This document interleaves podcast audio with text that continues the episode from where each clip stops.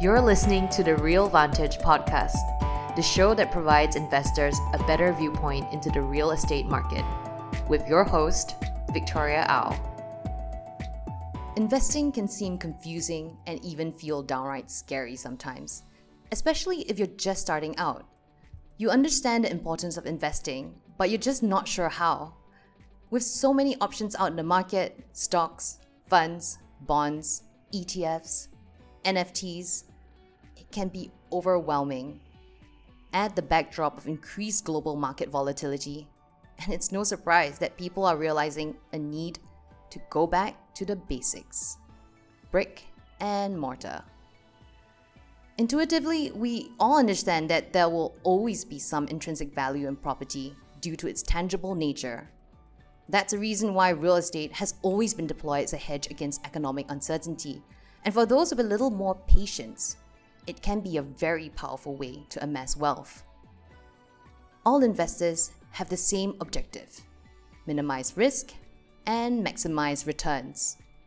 However, unlike institutional investors, individuals are left to fend for themselves with research tools like asking your friends and family, What was in an ad? Google. Okay, I love Google. My point is, there are some clear differences in how the professionals do it. Rather than a haphazard approach, the professionals are guided by a checklist of items that have to be ticked off and carefully analyzed. Which, by the way, is what RealVantage does with each and every real estate deal before it's released to our pool of investors to participate in. Okay, alright, enough of the marketing spiel. Now I'm gonna share my top six tips on how you can turn the odds in your favor to make better real estate investment decisions, just like the pros. So, the first tip would be know the market you're investing in. Always be clear and kept up to date on what the relevant rules and regulations are. Whether it's located in your home country or abroad, legislations differ from country to country and even region to region. For example, as a foreigner owning a residential house in Australia, you'll be restricted to reselling only to Australian locals.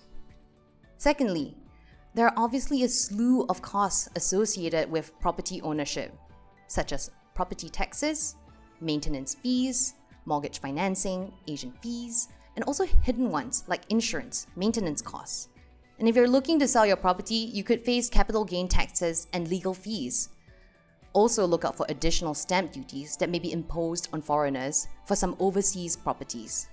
This is not a full list, so please do your research. Next, be clear about your real estate objectives. If you fail to plan, you plan to fail. So set out your investment time horizon, your budget, and the type of returns you are seeking on an annual basis and overall returns. Fourthly, diversify your portfolio. I'm sure you've all heard this one before. Don't put all your eggs in one basket. What it means is don't risk all your money in a single investment because it takes just one mistake one stumble, to trip and break all your eggs. How do we prevent this? Own a wide variety of high quality real estate investments across different markets, types of properties, and strategies. For example, invest in a warehouse located in New York, an office tower in Brisbane CBD, a hotel in London, a shopping mall in Singapore, which, by the way, are all deals we have raised funds for at RealVantage. You'll also want to review the performance of your portfolio. This is to determine if what you've invested into makes financial sense, and you need to get a handle of two key metrics.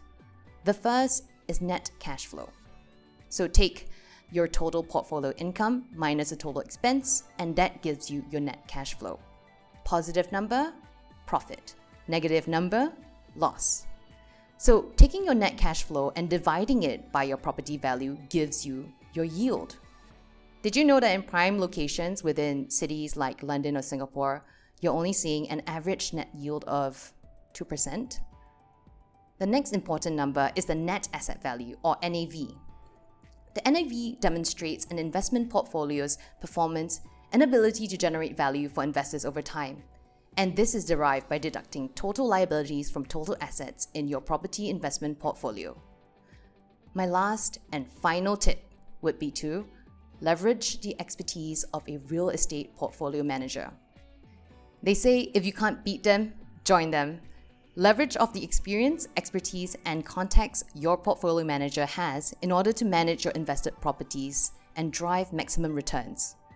A few areas that would help in would be asset selection, financial analysis, and due diligence. Also, developing a tax efficient investment structure.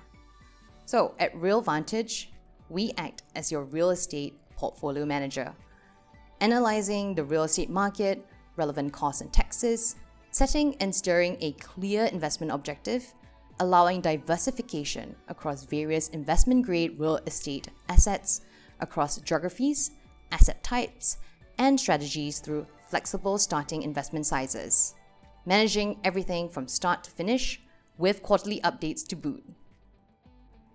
Alright, so that's all from me today. I'll catch you in the next one. Thanks for joining us this month on the RealVantage podcast. Make sure to visit our website, realvantage.co, where you can sign up to join our investment community and start building your global real estate portfolio today. If you found value in this show, we'd appreciate a rating on iTunes and do share this with your friends and fellow investors. Be sure to tune in next month for our next episode.